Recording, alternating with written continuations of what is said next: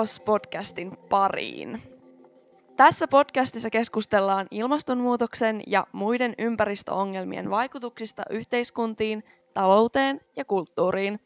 Ja äänessä ovat BIOS-tutkimusyksikön tutkijat sekä vaihtuvat vieraat.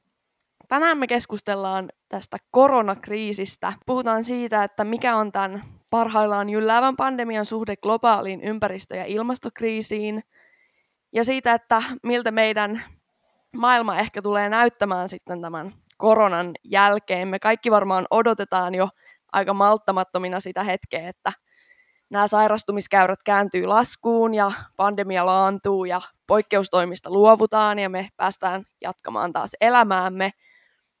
Mutta tänään puhutaan myös ehkä siitä, että onko tämmöinen paluu normaaliin päiväjärjestykseen sitten kuitenkaan lopulta mahdollista, tai edes kokonaisuudessaan toivottavaa. Lisäksi mietitään sitä, onko koronakriisistä kaivettavissa jonkinlaista heikosti hohtavaa hopeareunusta, ja sitä, miten tämä ekologinen jälleenrakennus, josta BIOS paljon puhuu, voitaisiin toteuttaa tällaisessa epävarmassa maailmantilassa.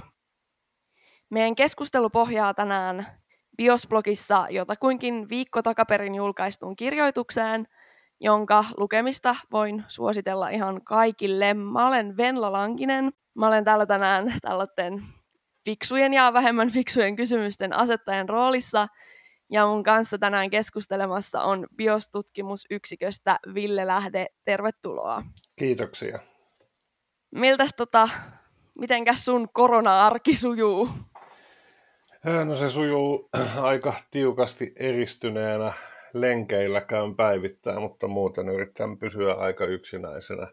Mun vaimo tekee yhteiskunnallisesti kriittisen tärkeää työtä, niin mä yritän meidän perheessä pitää sitten ikään kuin tämän toisen laidan kunnossa, että ei vuoda, vuoda tuota kontakteja ulos tai sisään niin kuin siltä puolelta. Aika paljon teen ruokaa, odotan kiivaasti sitä, että puutarhatyöt alkaisivat. aika samanlaista on kyllä meikäläiselläkin, että lenkkejä ja ruoanlaittoahan tämä arki aika lailla on. B. I. O. S. Mutta mennään sitten tähän päivän epistolaan. Koronakriisin torjuntatoimet on johtanut aika tällaisiin voimakkaisiinkin rajoituksiin täällä Suomessakin. Ja aika moni niistä on mahdollistunut tämän niin kutsutun valmiuslain nojalla. Siellä valmiuslaissa on kirjattuna ollut jo vuodesta 2011 lähtien myös yhtenä poikkeustilaan tai poikkeusoloihin mahdollistavana tapahtumana tai ilmiönä myös tämmöinen erityisen raju tartuntatauti, pandemia. Eli niin kuin voisi olettaa, että meillä on kuitenkin ollut tällaista jonkunlaista valmistautumista ja semmoista, että ollaan ajateltu, että tämmöinen voisi tulla, mutta silti jotenkin tuntuu, että, että tämä on päässyt jossain määrin tämä korona yllättämään ihan globaalistikin, mutta myös täällä Suomessa, niin mistä tämä johtuu, että, että tämä näin pääsi yllättämään meidät kuitenkin? Joo, siinä uudessa biosblogin tekstissä me lähestyttiin tätä erottelemalla ennustaminen ja ennakoiminen. Et ennustamista voi ajatella sillä tavalla, että voi yrittää niin tarkasti ennustaa, mitä tapahtuu minäkin päivänä, millä tavalla. Siitä voi lyödä vetoa tai sen varalta voi vakuuttaa asioita ja niin edelleen. Ennakoiminen taas pyrkii tarkastelemaan tällaisia käynnissä olevia muutosprosesseja tai sitten pyrkii tunnistamaan tällaisia haavoittuvuuksia tai ta- muutostaipumuksia. Ennakoimalla ei koskaan saada selville sitä, mitä tarkkaan ottaen tapahtuu jonain aikana, mutta se, sitä kautta voidaan saada kunnon kokonaiskuvaa siitä, että minkälaiset kriisit, minkälaiset katastrofit, minkälaiset muutokset on todennäköisiä tai jopa väistämättömiä jollain aikavälillä. Eli esimerkiksi tällaisista pandemioiksi muuttuvista tartuntataudeista niistä oli tehty hyvin paljon tämmöistä ennakointityötä, samalla tavalla kuin on tehty vaikka talouskriiseistä tai ruokajärjestelmien shokeista. Että on tiedetty, että väistämättä sellainen tulee jossain vaiheessa.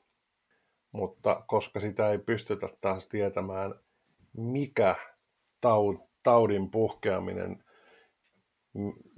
mikä laajenee tämmöiseksi alueelliseksi epidemiaksi tai mikä laajenee globaaliksi pandemiaksi ja ei pystytä tietämään tarkalleen milloin se tapahtuu, niin tämmöinen ennakoitukin asia voi olla kuitenkin sitten lopulta aika suuri yllätys. Aivan. Onko meidän sitten nämä, onko meidän järjestelmät jotenkin erityisen haavoittuvaisia tällä hetkellä ehkä sitten tällaiselle äkilliselle kriisille? Onko jotain niin kuin, jos meillä on tällaista, että me tiedetään, että jotain on ollut tulossa, mutta sitten kuitenkaan siihen ei ole varauduttu, tai on varauduttu, mutta sitten ei niin kuin tavallaan kuitenkaan, niin miksi? Joo, se on hyvä kysymys ja se on niin hämmentävä asia tavallaan, että se on ihan sopivaakin, että kysymyksessä kuuluu hämmennys lävitse. Meillähän on maailmassa on siis viime vuosina paljon kokemuksia erilaisista alueellisista epidemioista. Ebolasta, SARSista, MERSistä ja niin edelleen. Eli monissa maissa on niin kerätty kokemusta siitä, että miten pitäisi toimia tällaisen äkillisen tartuntatautiepidemian lähtiessä käyntiin. Ja on siis kehitetty erilaisia valmiusjärjestelmiä. Eli siinä mielessä on valmistauduttu. Mm. Mutta sitten jokainen tauti on tietysti erilainen, eli ei ole mitään sellaista jokaiseen tautiin sopivaa ohjekirjaa ja keinovalikoimaa, joka estäisi sen leviämisen. Eli tämmöinen niin kuin englanniksi sanotaan outbreak, eli tämmöinen nopea leviäminen sit niin kuin hillitsemättömäksi, tai ainakin jonkin aikaa hillitsemättömäksi epidemiaksi tai pandemiaksi, niin se on tavallaan aina mahdollista, vaikka valmistauduttaisiin. Mutta taas se, mitä me sitten tuossa biostekstissä korostetaan, niin siihen ei ole sinänsä valmistauduttu, eikä sitä ole sen eteen ole tehty töitä, että sitä yleistä kriisiherkkyyttä oltaisiin pyritty vähentämään. Ja se on ollut niin oikeastaan aika hyvin tiedossa, minkälaisista asioista tämmöinen sekä pandemioiden ja epidemioiden todennäköisyyden lisääntyminen on johtunut, mutta myöskin toisaalta vaikkapa talouskriisien tai ruokakriisien frekvenssin lisääntyminen tai todennäköisyyden lisääntyä, mistä se on johtunut. Pandemioiden kohdalla tai tällaista niin mahdollisten pandemioiden tai pandemiapotentiaalin lisääntymisen kohdalla ne syyt liittyy hyvin pitkälti esimerkiksi nykyiseen ruoantuotantojärjestelmään, jossa on, saattaa kehit- on yhtäältä voi kehittyä niin kuin antibioottiresistenttiä tuotantoeläinten joukossa ja ylipäänsä se mahdollisuus tämmöisille taudeille levitä tuotantoeläinten kautta ihmisiin kasvaa, koska se tuotantomäärät on niin hirveän isoja. Mutta toinen puoli siinä on kauhean keskeinen on se, että mitä enemmän ihmistoiminta leviää e, niin kuin tämmöiselle korkean luonnon monimuotoisuuden alueelle, alueelle. Eli alueelle, jossa on niin kuin hyvin rikas biodiversiteetti, esimerkiksi vaikka niin kuin metsähakkuiden tai villieläinten metsästämisen ja niin edelleen myötä, niin silloin tämmöisiä kanavia näiden tautien leviämiselle on enemmän. Ja sitten kun siihen lisätään se, että meidän maailma nojaa, meidän talouselämä, meidän tuotantojärjestelmä nojaa niin vahvasti paitsi ihmisten että tavaroiden liikkumiseen nopeasti ympäri maailmaa. Niin tässä on tavallaan syntynyt tällaisia niin systeem, systeemitason herkkyyksiä sille, että tällainen pandemia on paljon todennäköisempi. Et niitähän on ollut siis maailman historiassa laajoja tartuntatautikatastrofeja. Et se ei ole mikään täysin uusi ilmiö. Mutta se, mitä näiden asioiden tutkijat on varoittanut, että nykyisen kaltainen maailmanjärjestys tekee tällaisesta nopeasta, aidosti globaalista pandemiasta kuitenkin todennäköisemmän. Ja jos siihen oltaisiin haluttu varautua ja sitä alttiutta olisi haluttu vähentää, niin silloin olisi täytynyt alkaa muuttaa esimerkiksi meidän ruokajärjestelmiä, puuttua siihen, millä tavalla luonnonvaroja käytetään, eli käytännössä yrittää saada niiden käytön määrää laskuun. Ja myöskin tietysti ihan tosissaan torjua ilmastonmuutosta, koska ilmastonmuutos on yksi niistä tekijöistä, jotka lisää tätä tartun, erilaisten tartuntatautien, samoin kuin erilaisten tuholaisten leviämisen todennäköisyyttä. No mennäänpä sitten siihen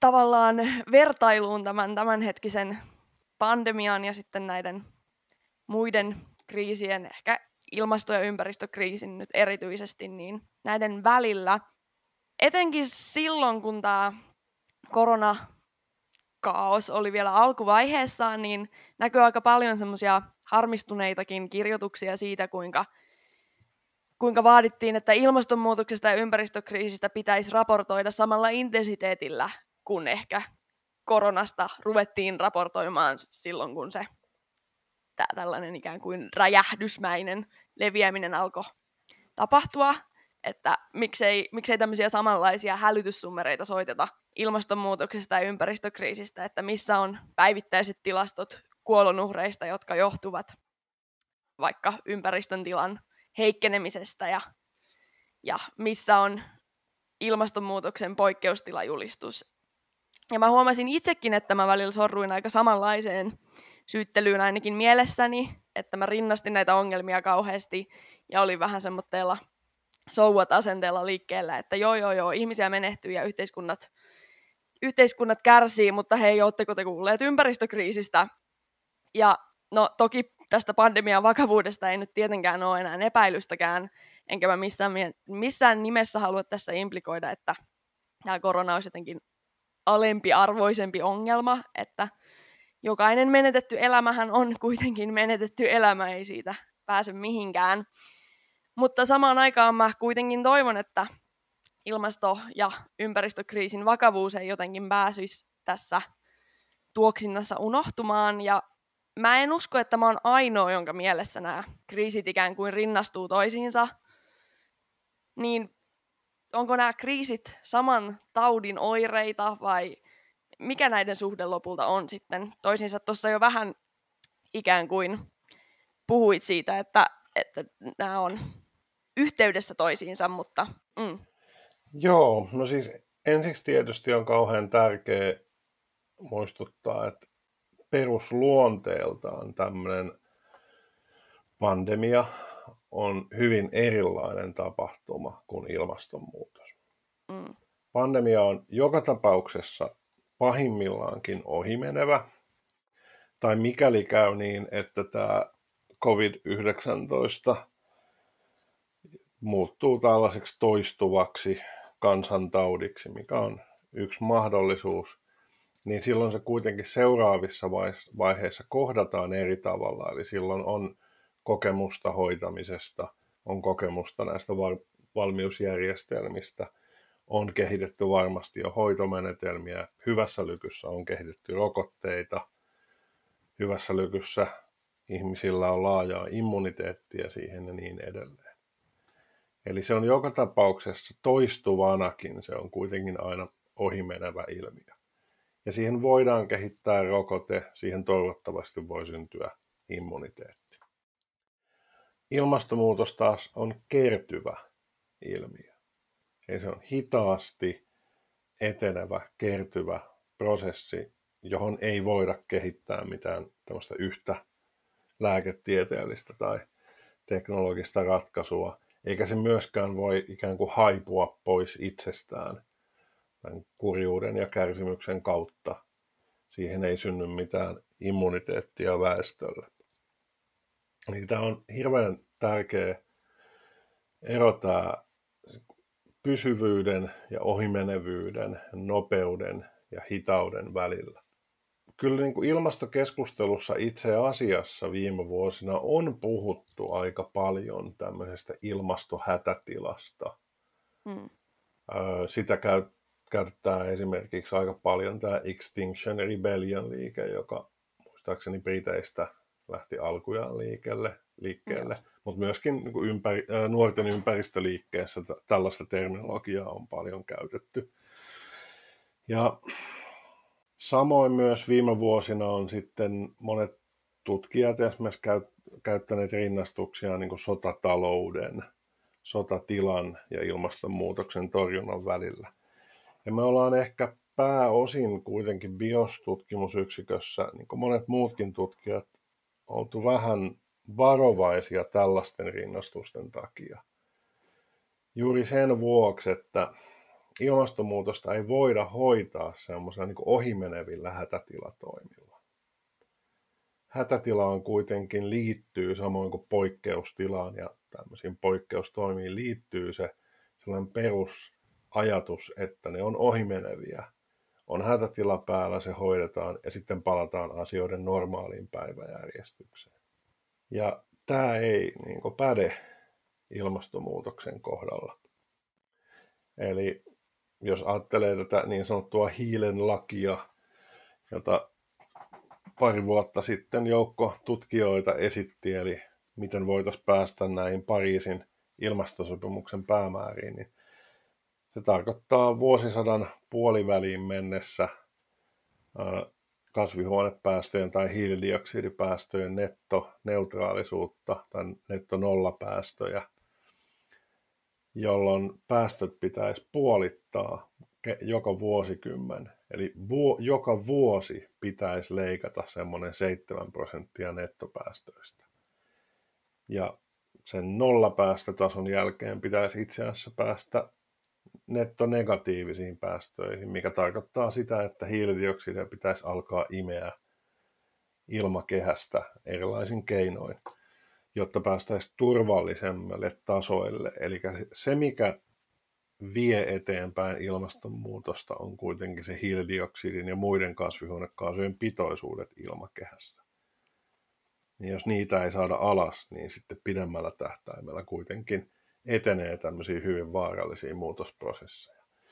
Eli tämä on useiden sukupolvien ajan kestävä muutosprosessi, niin siinä mielessä näitä ei voi niin suoraan verrata toisiinsa. Mutta sitten se, mitä me tuossa meidän BIOS-tekstissä nostettiin esiin, on kuitenkin se, että tämmöiset nopeat kriisit, niin kuin vaikka sotatila, epidemia tai pandemia, tai ruokakriisi tai finanssikriisi, joiden perusoletus on, että ne on ohimeneviä tapahtumia tai ohimeneviä prosesseja niin ne ei kuitenkaan ole erillisiä tämmöisistä hitaista muutosprosesseista, eikä ne ole erillisiä toisistaan. Ja mä annan tästä kaksi konkreettista esimerkkiä. Ennen kuin tämä tämänhetkinen pandemia lähti valloilleen, niin oli kuitenkin jo aika pitkään varoteltu siitä, että maailman talousjärjestelmät on aika hauraassa tilassa sen jäljiltä, miten tätä Rontti kymmenen vuoden takasta talouskriisiä hoidettiin. Eli siihen järjestelmiin oli pesiytynyt sellaista haavoittuvuutta ja sellaista kriisialttiutta, joka sitten voi laueta jonkun ulkoisen kriisin kautta. Ja sen takia on hyvin todennäköistä, että tämä pandemian ja sen torjuntatoimien aiheuttama talouskriisi on niin vakavampi kuin se olisi ilman näitä niin valmiina olevia haavoittuvuuksia. Ja sitten toisaalta myöskin ilmastonmuutos on hyvin monella tavalla todettu, että se on tämmöinen ikään kuin uhkakerroin. Eli se ei välttämättä suoraan aiheuta vaikkapa sotia ja se ei suoraan yksinään välttämättä aiheuta muita kriisejä, mutta se toimii niiden voimistajana. Se lisää niiden vahvuutta, niiden todennäköisyyttä, niiden frekvenssiä ja niin edelleen. Eli vaikka tavallaan täytyy pitää mielessä tämmöinen poikkeustilan ja pitkäaikaisen muutosprosessin ero, niin toisaalta meidän täytyy kuitenkin hahmottaa se, että kun nämä erilaiset kriisit, lyhyet ja pitkäaikaiset nivoutuu yhteen, niin välttämättä silloin ei ole enää sitä asioiden normaalia päiväjärjestystä, mihin voitaisiin palata. B. I. O. S. No, näissä ilmastonmuutoskeskusteluissa on aika usein esitetty sellaista, että vaaditut toimenpiteet on liian suuria ja liian kalliita ja liian rajuja toteutettaviksi. Ja nyt on kuitenkin tämän kyseisen kriisin alla on aika monia suuria, kalliita ja rajuja toimenpiteitä otettu käyttöön. Niin onko niinku, miten tämä sitten ikään kuin tämä nyt taistelu koronaa vastaan eroaa taistelusta ilmastonmuutosta vastaan, ja että onko tässä esim. jotain työkaluja, joita on nyt käytetty tässä koronakriisin ratkomisessa, joita me voitaisiin käyttää sitten myöhemmin myös ilmastopolitiikassa, vai onko ne niin silleen, että ei, ei vaan voida lähteä ratkomaan ilmastonmuutosta näillä koronakriisin työkaluilla? Tuohon löytyy sekä niin kuin kielteinen että myönteinen vastaus. Et jos katsotaan sitä, että millä tavalla nämä poikkeustilat ja tämä yhteiskuntien käytännössä niin kuin melkein pysähtyminen, että miten se on vaikuttanut esimerkiksi ilmastopäästöihin, niin se on oikeastaan aika hurja, että niin rajuimmissakin ennustuksissa arvel on, mitä mä oon tähän asti lukenut, niin arvellaan, että esimerkiksi kasvihuonekaasujen päästöt voisi leikkaantua viitisen prosenttia tämän vuoden aikana näiden torjuntatoimien takia.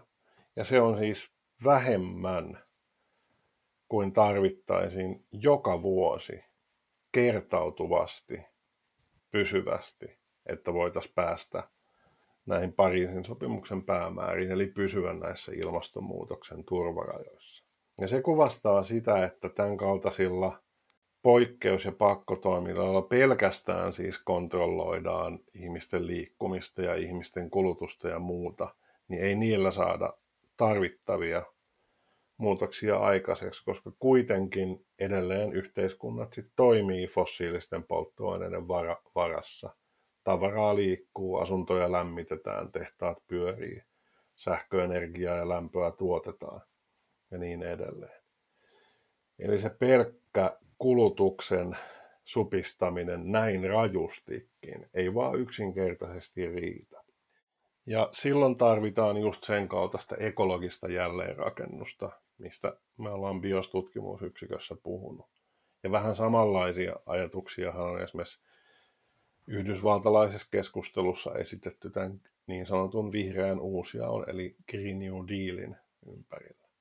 Eli tarvitaan pitkäjänteistä uudelleenrakennuspolitiikkaa, tämmöistä siirtymäpolitiikkaa, jossa rakennetaan uudelleen esimerkiksi energiantuotannon perustaa, ruoantuotannon perustaa, sitä, niitä tapoja, millä liikutaan, niitä tapoja, joilla asunnot lämpiää ja niin edelleen. Eli ei pelkästään kyse ole siitä, kuinka paljon kulutetaan, vaan myöskin mitä kulutetaan ja millä tavalla asiat tuotetaan. Ja näihin asioihin voidaan oikeastaan pureutua vaan sellaisella pitkäjänteisellä yhteiskunnallisella ohjauksella. Ja tämä on sitten se puoli, jossa ehkä tämä kriisin hoit- koronakriisin hoitaminen saattaa antaa jotain oppitunteja. Tämä on se niin myönteinen puoli vastauksesta. Mm. Eli siitä ei kuitenkaan ole kauhean kauan aikaa käytännössä ennen tätä kriisiä, niin oli erittäin vaikea puhua sellaisesta kriisin hoitamisesta, jossa valtiot ottaa hyvin vahvan roolin, ei pelkästään siis tällaisessa hätätila korjaustoimissa tai hoitotoimissa, vaan myöskin siis investoimisessa ja tällaisessa niin tulevaisuuteen suuntaavissa isoissa toimissa, jossa yhteiskunta poliittisesti siis pyrkii suuntaamaan sitä, millä tavalla talouselämä, tuotanto ja kulutus kehittyy. Ja tämä on nimenomaan sen kaltainen niin kuin voimakas yhteiskunnallinen suunnananto on se, mitä meidän mielestä tämmöinen ekologinen jälleenrakennus kaipaa. Mutta se tarvii sellaisia keinoja, talouspoliittisia keinoja, työ, työvoimapoliittisia keinoja, jotka on ollut aika passee, joita on niin väheksytty aika pitkälti, mutta sellaiset keinot on otettu hyvin laajasti käyttöön nimenomaan tämän pandemian torjunnassa. No tietysti tässä pitää muistaa se, että kun se oletus on, että tämä pandemia on kuitenkin ohimenevä ja että palataan siihen normaaliin päiväjärjestykseen, niin silloin tämmöisiä keinoja on niin helpompi myydä ikään kuin. Ja silloin myöskin sellaiset ihmiset, jotka on vaatineet hyvin rajuja menoleikkauksia julkisen sektorin, esimerkiksi terveydenhuollon supistamista ja niin edelleen, saattaa sanoa, että juu, juu, siis totta kai tämmöinen voimakas, jopa lainarahoitteinen julkinen investointi on tärkeää, että me päästään takaisin siihen normaali meininkiin, jossa tämmöiset poikkeustilakeinot voidaan sitten unohtaa. Eli se, että nyt käynnissä on tällaisia poikkeuksellisia keinoja, ei tarkoita, että niistä tulisi sitten jonkinlaista poliittista valtavirtaa välttämättä, vaan se tarkoittaa sitten sitä, tai edellyttää sitä, että tämän ekologisen jälleenrakennuksen eteen täytyy tehdä nyt ja jatkossa töitä ja täytyy selittää yhä uudestaan ja uudestaan, että miten tällaisilla keinoilla voidaan paitsi torjua näitä lyhytaikaisia kriisejä tai niiden vaikutuksia, miten niillä voidaan myöskin sit viedä yhteiskuntaa kohti kestävämpää tuotanto- ja kulutusrakennetta. Niin, no jos me ajatellaan ikään kuin, että onko sitten lopulta tämänkään kriisin jälkeen palaamista enää semmoiseen normaaliin päiväjärjestykseen, että nyt on kuitenkin alkanut tuleen sellaisia, että aletaan miettiä tällaisia ikään kuin exit-strategioita ja, ja, ja että miten, niin kuin, miten lähdetään sitten palauttamaan esim. taloutta normaalille tolalleen tämän kriisin jälkeen, niin onko se sitten lopulta, onko se tavoiteltavaa nyt semmoinen täydellinen paluu normaalin päiväjärjestykseen ja mitä ehkä meidän täytyisi tässä kohtaa niin kuin erityisesti huomioida, jos me ajatellaan vaikka juurikin tämmöistä ekologista jälleenrakennusta, niin koska me kuitenkin nyt tässä kohtaa voidaan tehdä varmaan aika monenkinlaisia liikkeitä joko oikeaan tai tosi väärään suuntaan, niin mikä olisi tämmöisessä kriisin jälkeen suunnittelussa nyt niin kuin tosi keskeisessä asemassa? Me itse asiassa julkaistiin just meidän bio, biosivuilla tämmöinen konkreettisempia koronan kriisin torjuntakeinoja ja sen niin kuin seurais, seura, koronakriisin seurausten hoitokeinoja käsittelevä juttu, missä me eritellään tavallaan tätä asiaa niin kolmena vaiheena. Että yhtäältä on tämmöiset välittömät toimenpiteet, joilla pyritään turvaamaan ihmisten terveyttä, pyritään vähentämään kuolleisuutta ja niin edelleen. Ja sitten on tällaiset niin keskivaiheen toimenpiteet, joita joudutaan käynnistämään ikään kuin nyt jo. Ja sitten kolmannen vaiheen toimenpiteet, jotka tähtää niin pidemmälle tulevaisuuteen. Ja se meidän olennainen viesti on se, että me ei voida niin odottaa, että tämä akuutti kriisi on hoidettu, ja sitten miettiä ekologista jälleenrakennusta vasta sitten, kun ollaan palattu ikään kuin normaaliin rauhalliseen päiväjärjestykseen. Koska jos nyt esimerkiksi tehdään sellaisia taloudellisia elvytystoimia, joilla tuetaan ikään kuin sitä vanhaa olemassa olevaa asioiden tilaa, eli tuetaan edelleenkin kuitenkin aika voimakkaasti fossiilisiin polttoaineisiin ja kasvavaan luonnonvarojen käyttöön nojaavaa yhteiskuntaa, niin silloin luodaan tämmöisiä niin kutsuttuja polkuriippuvuuksia. Eli jos nyt pönkitetään sitä vanhaa tuotanto- ja kulutustapaa, niin sit siitä on entistä vaikeampi taas siirtyä eteenpäin investoidaan sellaisiin asioihin, joilla on elinkaarensa, jotka voi olla vaikka vuosikymmeniä pitkiä, niin sitten niitä, niistä olemassa olevista voimaloista tai teistä tai tehtaista ja muista, ja niistä on aika hankala päästä eroon, kun niistä on jo kerran maksettu. Eli silloinkin, kun lähdetään pohtimaan ihan tällaisia keskivaiheen toimia, jolla siis esimerkiksi vaikka pyritään parantamaan työllisyyttä tämmöisen niin massiivisen työttömyyden vaiheen aikana ja sen jälkeen. Eli saada, yritetään saada niin kuin elvytettyä jotenkin tällaista elävää yhteiskuntaa, niin silloinkin täytyisi pyrkiä nämä toimet sovittamaan yhteen sen pidempi kestoisen ekologisen jälleenrakennuksen kanssa. Että se, millä tavalla nyt esimerkiksi elvytetään, niin sen ei pidä olla ristiriidassa näiden kestävyyspäämäärien kanssa. Ja ehkä vielä toinen tämmöinen ulottuvuus tähän, joka ei koske pelkästään Suomea, vaan ylipäänsä tämän normaali tilan ongelma tai sen ajatuksen, että palataan normaaliin. Se ongelma on se, että parhaimmassakin tapauksessa, jos vaikka saataisiin käyntiin oikein toimivaa ekologista jälleenrakennusta tai vastaavaa siirtymäpolitiikkaa ympäri maailmaa, niin silti nämä tietyt käynnissä olevat ekologiset muutokset ja luonnonvarakriisit, ne parhaimmillaankin etenee kuitenkin. Et mitään näistä muutoksista ei saada pysähtymään ihan seinään. Et jo, joitain ongelmia meillä on parhaimmassakin tapauksessa edessä. Ja silloin tämä herkkyys myös tämmöisille niin yllättäville, nopeille, ikään kuin väliaikaisille kriiseille kasvaa. Ja silloin kasvaa myös se todennäköisyys, että nämä kriisit ruokkii toisiaan.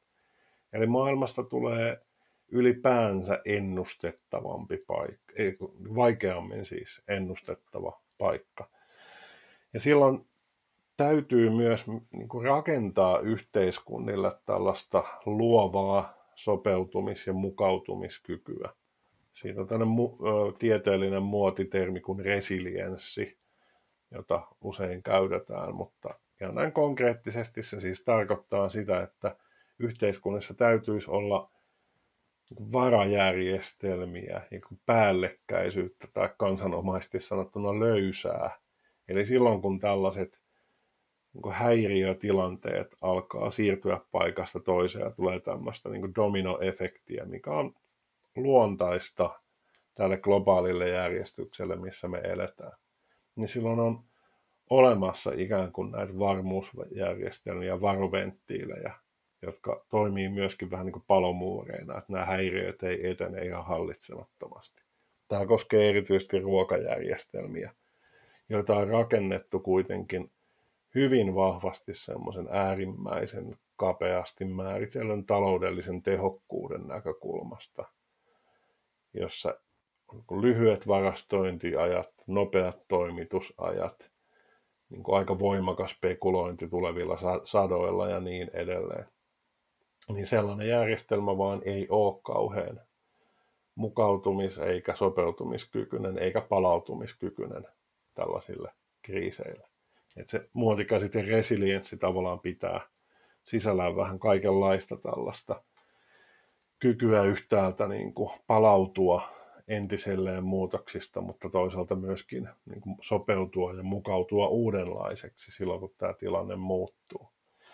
Ja siinä mielessä tavallaan se, seuraavien vuosikymmenien aikana tämä ekologinen jälleenrakennus ei ole siis pelkästään sitä, että vähennetään ympäristövaikutuksia, eikä pelkästään sitä, että niin korjataan ympäristövahinkoja, vaan se edellyttää myöskin, että yhteiskunnille rakennetaan tätä luovaa sopeutumiskykyä.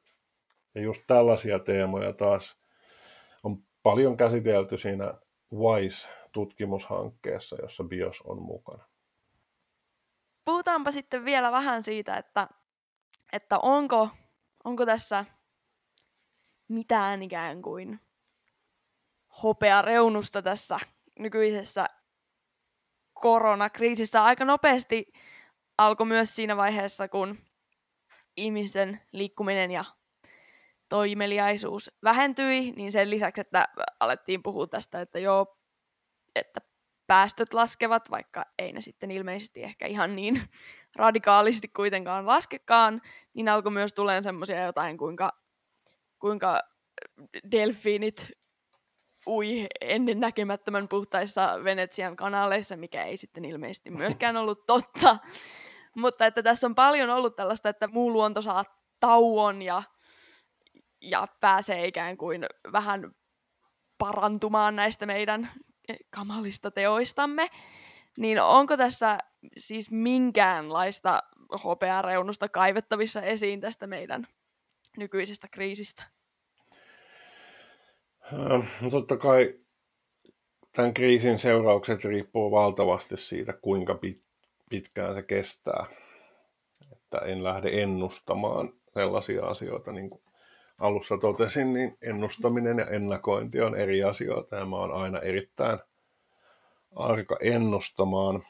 Mutta semmoinen perusasia, joka liittyy esimerkiksi sotiin, talouskriiseihin ja monenlaisiin muihin tämmöisiin ohimeneviin katastrofeihin, että vaikka ne kun tietysti muuttaa maailmaa, on kuolevia ihmisiä, traumatisoituneita ihmisiä ja omaisuutta jaetaan uudelleen ja usein valtaa jaetaan uudelleen tai syntyy autoritäärisiä järjestelmiä, niin kuin vaikka Unkarissa. Eli maailma ei tietysti koskaan palaa niin täysin ennalleen, mutta kuitenkin, jos ajattelee niin kuin tuotantoa, kulutusta, ympäristövaikutuksia, niin tällaisten romahdusten jälkeen oikeastaan aina on nähty tämmöinen ponnahtaminen takaisin. Eli vaikka Neuvostoliiton romahduksen jälkeen, niin totta kai siellä päästöt laski aika reippaasti, kun siellä ajettiin alas aika hurjasti saastuttavaa teollisuutta, mutta kyllä se siitä lähti ylöspäin. Maailmansotien jälkeinen, jälkeisen tai sen maailmansotien aikaisen maailmanpalon jälkeen sit käynnistetään niin sanottu suuri kiihdytys. Viime vuosisadan jälkipuoliskon ihan valtaisa tuotannon ja kulutuksen lisääntyminen – talouskriiseistä yleensä seuraa sitten tämmöinen voimakas no, nousukausi. Ja sen takia se niin optimistin, optimismin hakeminen tämmöistä romahduksista on vähän ongelmallista, että siinä ei niin hahmoteta, kuinka isoja prosesseja tämmöiset laajat ympäristö- ja luonnonvarakriisit on, ja kuinka vahva ikään kuin hitausvoima niillä on, että niitä ei oikein saada pysähtymään semmoisilla hetkellisillä nyrjähdyksillä. Niin kuin mä aikaisemmin totesin, että ne on kuitenkin kertyviä prosesseja. Et niin, niin kauan kun ilmastopäästöt on suurempia kuin päästönielut, niin kasvihuonekaasujen pitoisuus kasvaa ilmakehässä ja niin kauan kun se kasvaa, mennään huonompaan suuntaan. Ja niin kauan kun biodiversiteetin heikkeneminen näin yleisesti ottaen etenee, eli niin kauan kuin luonnonalueita otetaan esimerkiksi tuotantokäyttöön koko ajan lisää, niin tilanne heikkenee. Et hyvin harvoissa asioissa voidaan saada niin ympäristön näkökulmasta nopeasti aikaan muutoksia tämmöisellä niin to- toiminnan alasajamisella. Tästä niin yksi merkittävä poikkeus on ehkä niin kuin valtamer, etenkin valtamerten kalakantojen tila. Et siitä on hyvin vahva käsitys, että jos kal- kalastustoimia esimerkiksi tai kalastamista rajoitettaisiin voimakkaasti, niin se kalakantojen toipuminen alkaa aika nopeasti ja itse asiassa pitkällä aikavälillä se lopulta lisäisi kalasaaliita, koska ne kalakannat on ajettu niin ahtaalle tähän mennessä. Mutta just tällaisten asioiden kuin vaikka ilmastonmuutos kohdalla, niin se ilmiöiden kertyvyys aiheuttaa sen, että tämmöiset hetkelliset muutokset, ei, tai hetkelliset niin kuin hengähdystauot ei kauheasti auta. No voisiko tätä edes ajatella semmoisena, että, että, että tämä toimii ikään kuin semmoisena valtavana massiivisena herätyskellona ihmisille, että nyt, nyt on meinaan aika toimia, että nyt alkaa tapahtua paljon Joo, se on, se on mahdollista.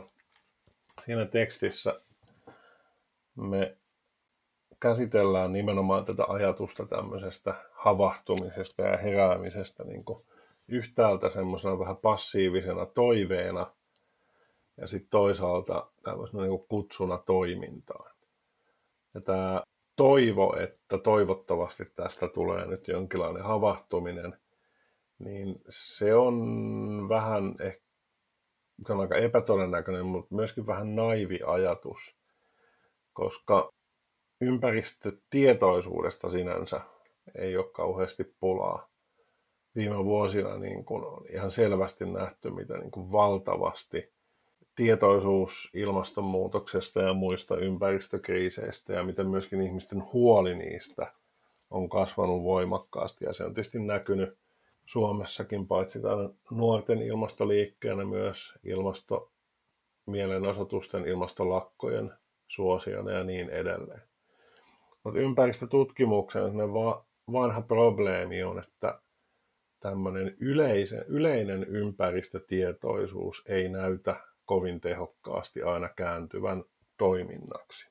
Ja siihen on mun mielestä aika selkeitä syitä, mut, ja joista ehkä se niin tärkein on kuitenkin se, että viime vuosikymmeninä meillä esimerkiksi Suomessa ajatus kansalaisuudesta on kaventunut aika pitkälti yhtäältä äänestämiseen ja toisaalta kuluttamiseen.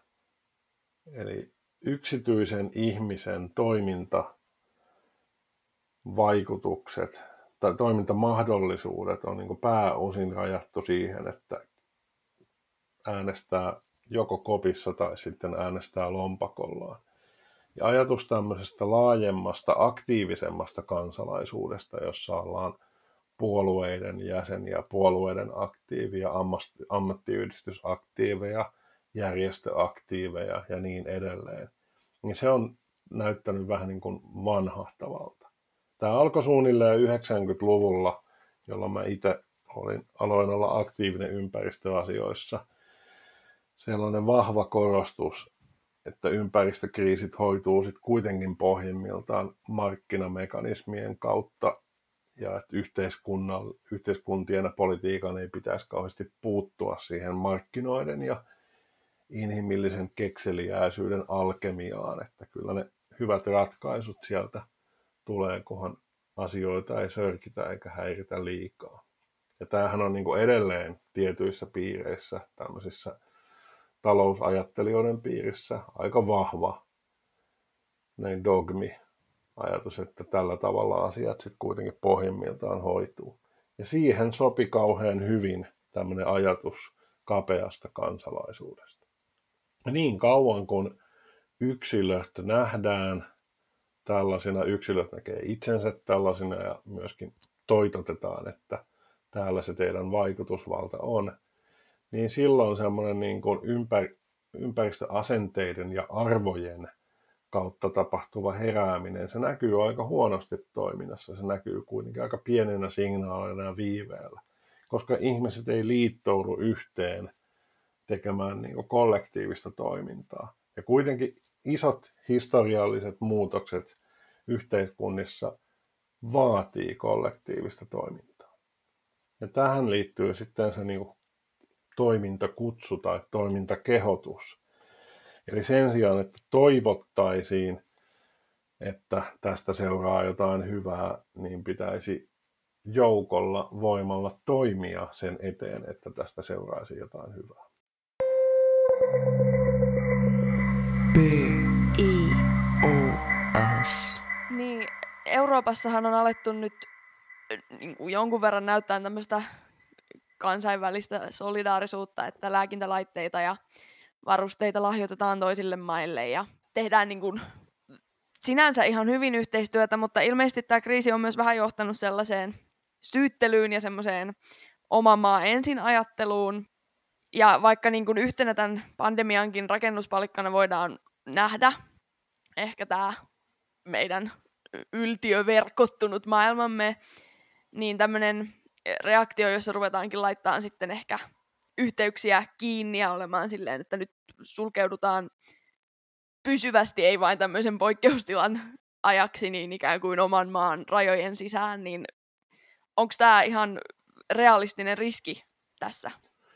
No ehdottomasti on ja tietysti se riski on ollut olemassa jo pitkään tämmöinen nurkkakuntainen, rasistinen, muukalaisvihanen ja niin kiihko-isänmaallinen tai kiihko-paikallinen liikehdintä, niin se on tietysti pyrkinyt hakemaan voimaa niin kuin vaikka mistä suunnasta ja ottamaan haltuun vaikka minkälaisia asioita.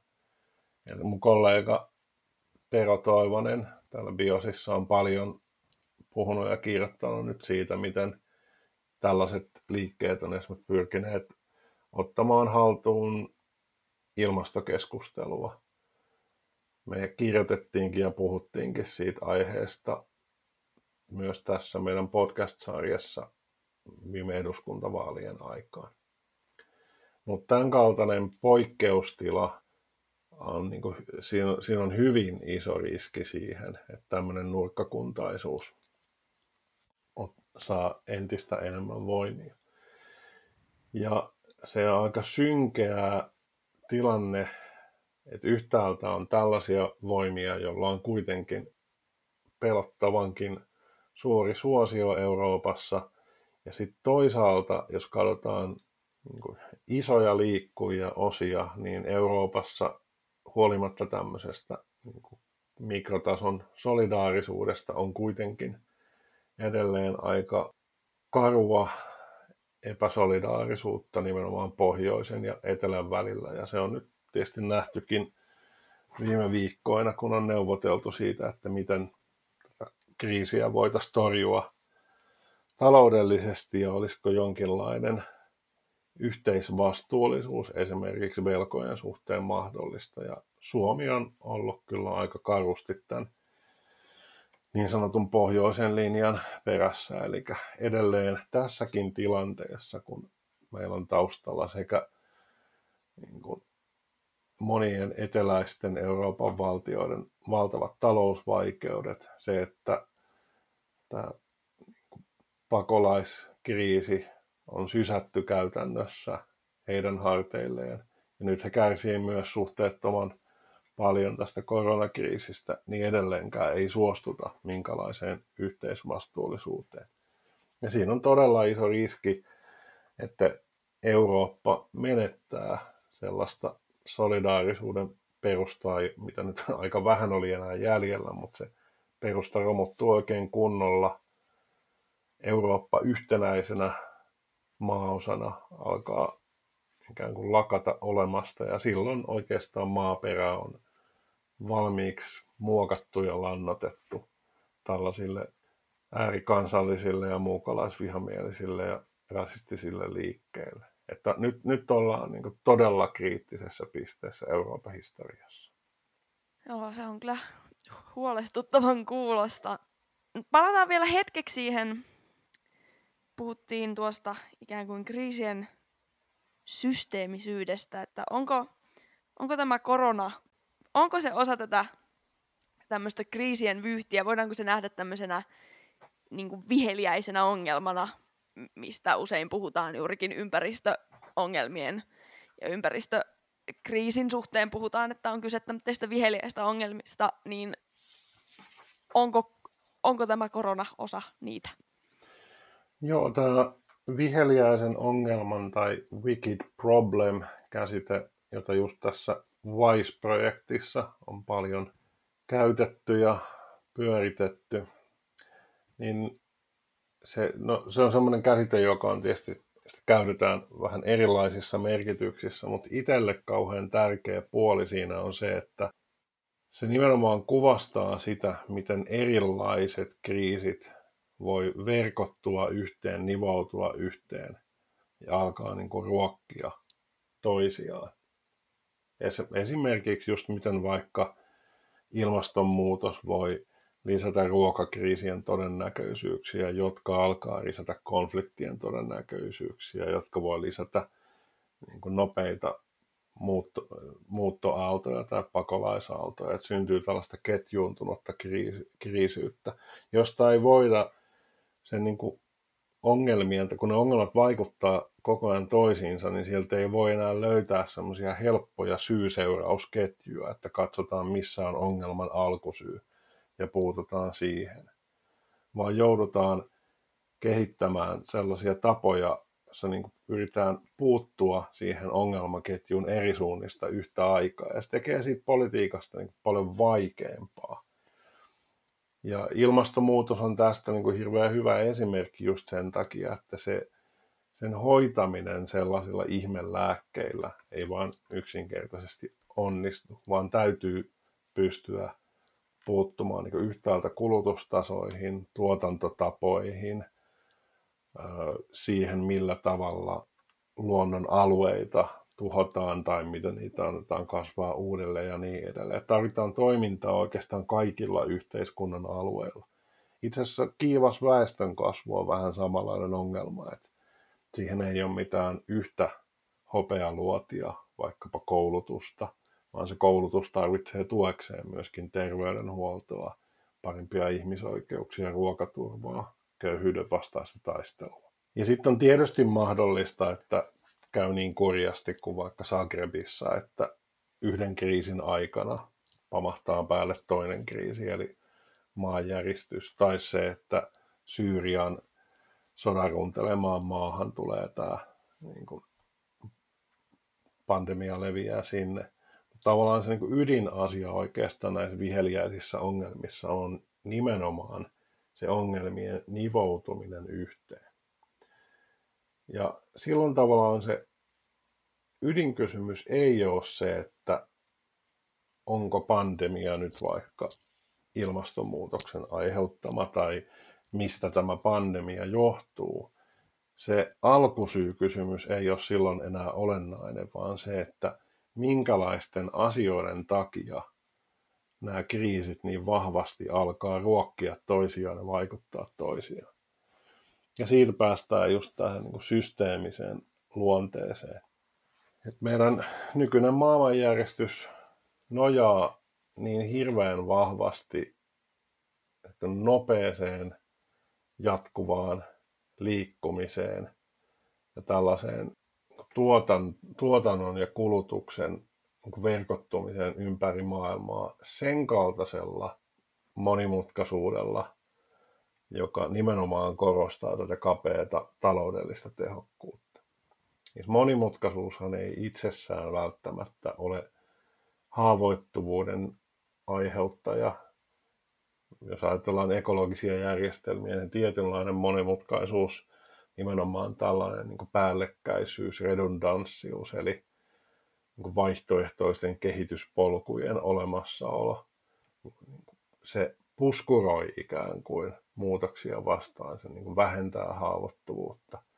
Mutta tämä nykyinen kompleksi maailmanjärjestys nimenomaan, taas on ikään kuin englanniksi sanotaan streamlined, eli siitä on niin kuin leikattu mahdollisimman paljon löysää pois. Ja silloin se on niin kuin luotu toimimaan taloudellisesti tehokkaaksi suhteellisen ennustetuissa oloissa. Mutta kun ympäristö- ja luonnonvarakriisit etenee, niin se synnyttää niin kuin ennustamattomuutta monin eri tavoin. Ja silloin tämän kaltaiset järjestelmät ei toimi enää luotettavasti. Eli se, millä tavalla just vaikka pandemia, ruokakriisit, talouskriisit, ilmastokriisi, miten ne liittyy toisiinsa, niin se pohjautuu yhtäältä siihen, että minkälaisen maailmanjärjestys on rakennettu ja toisaalta siihen, millä tavalla meidän olosuhteet muuttuu ennustamattomammiksi. Niin, ei siis ole hopealuoti, jolla voitaisiin tätä kriisiä ratkaista, mutta otetaan tähän loppuun vielä semmoinen positiivinen kulma, että, että miten tätä sitten kannattaisi lähteä ratkomaan, että onko niin, että loppujen lopuksi tämänkin kriisin ratkaisun ytimessä on voimakas yhteistyö? Joo, tota, tämä onkin tämän globaalin maailman jännä ristiriita, että yhtäältä globalisoituminen on niin tuottanut haavoittuvuutta ja tämmöinen niin kiihtyvä globaali fossiilitalous on murentanut niitä ekologisia materiaalisia perustoja, joilla yhteiskunnat elää. Mutta toisaalta se on myös tuottanut tätä nimenomaan että luovaa toipumis- ja sopeutumiskykyä tai resilienssiä, niin kuin hienosti sanottuna. Ja tämä pandemia on siitä hirveän hyvä esimerkki, että tietenkään tällaisten tautien torjuminen ei niin onnistu ilman globaalia yhteistyötä, koska ne taudit kuitenkin varotoimista huolimatta lähes väistämättä sit pääsee jossain vaiheessa leviämään. Se täysi varmistuminen siitä ei tule ikinä onnistumaan, niin silloin tarvitaan ehdottomasti kokemusten vaihtoa, tiedonvaihtoa, kehitystyötä ympäri maailmaa, jotta sitten niitä hoitotoimia, rokotteita, erilaisia varautumisjärjestelmiä voidaan kehittää toisten opetusten avulla. Ja ihan samalla tavalla tietysti ilmastonmuutoksen torjunta, se on aidosti globaali ilmiö, sitä ei voida tutkia eikä havaita ilman globaalia yhteistyötä, eikä sen tilaa voida seurata ilman globaalia yhteistyötä, eikä myöskään mikään yksi valtio pysty yksin hoitamaan sitä. Eli me eletään tämmöisessä, niin kuin mä itse olen aikanaan kirjassani kutsunut sitä peri, perityssä tilanteessa, jossa me ollaan yhtäältä peritty tämä globaalien ongelmien painolasti, mutta toisaalta historiallisesti meillä on käsillä myöskin sellaiset tietämyksen, sivistyksen ja globaalin yhteistyön ja solidaarisuuden mahdollisuudet, joita ei ollut olemassa vaikkapa vuonna 1918, kun edellinen todella tuhoisa globaali pandemia iski. Silloin sodittiin vielä ensimmäistä maailmansotaa ja kolonialistiset imperiumit oli romahdustilassa ja moderni lääketiede oli tietysti vielä ihan alkuvaiheessaan. Et silloin ei myöskään ollut tällaista globaalin sopeutumiskyvyn mahdollisuutta, mikä me ollaan peritty. Ja se on se hyvä perintö, mistä meidän täytyy pitää ehdottomasti kiinni samalla, kun me yritetään rakentaa maailmaa, jossa päästäisiin irti sitten näistä globalisaation tuottamista ekologisista ja materiaalisista ja kriisialttiuden ongelmista. Näinpä yhteistyön verkostot, jotka mahdollistavat tiedon jakamisen ja sen pohjalta toimimisen on ihan ehdottoman tärkeitä. Kiitos paljon Ville lähdet tästä keskustelusta. Kiitos sulle. Ja kiitos teille hyvät kuulijat. Jos haluatte palata näihin tässä keskustelussa käsiteltyihin teemoihin, niin tuolta BIOS-blogin puolelta voi käydä lukemassa sekä tämän ekologista jälleenrakentamista epävarmassa maailmassa kirjoituksen, että sitten nyt tässä tuoreemman tekstin, missä käsitellään sitten näitä vähän konkreettisempia keinoja, että mitä pitäisi lähteä tavallaan tekemään. Voikaa mahdollisimman hyvin ja ajatelkaa toivekkaita ajatuksia. Kyllä tästäkin selvitään. B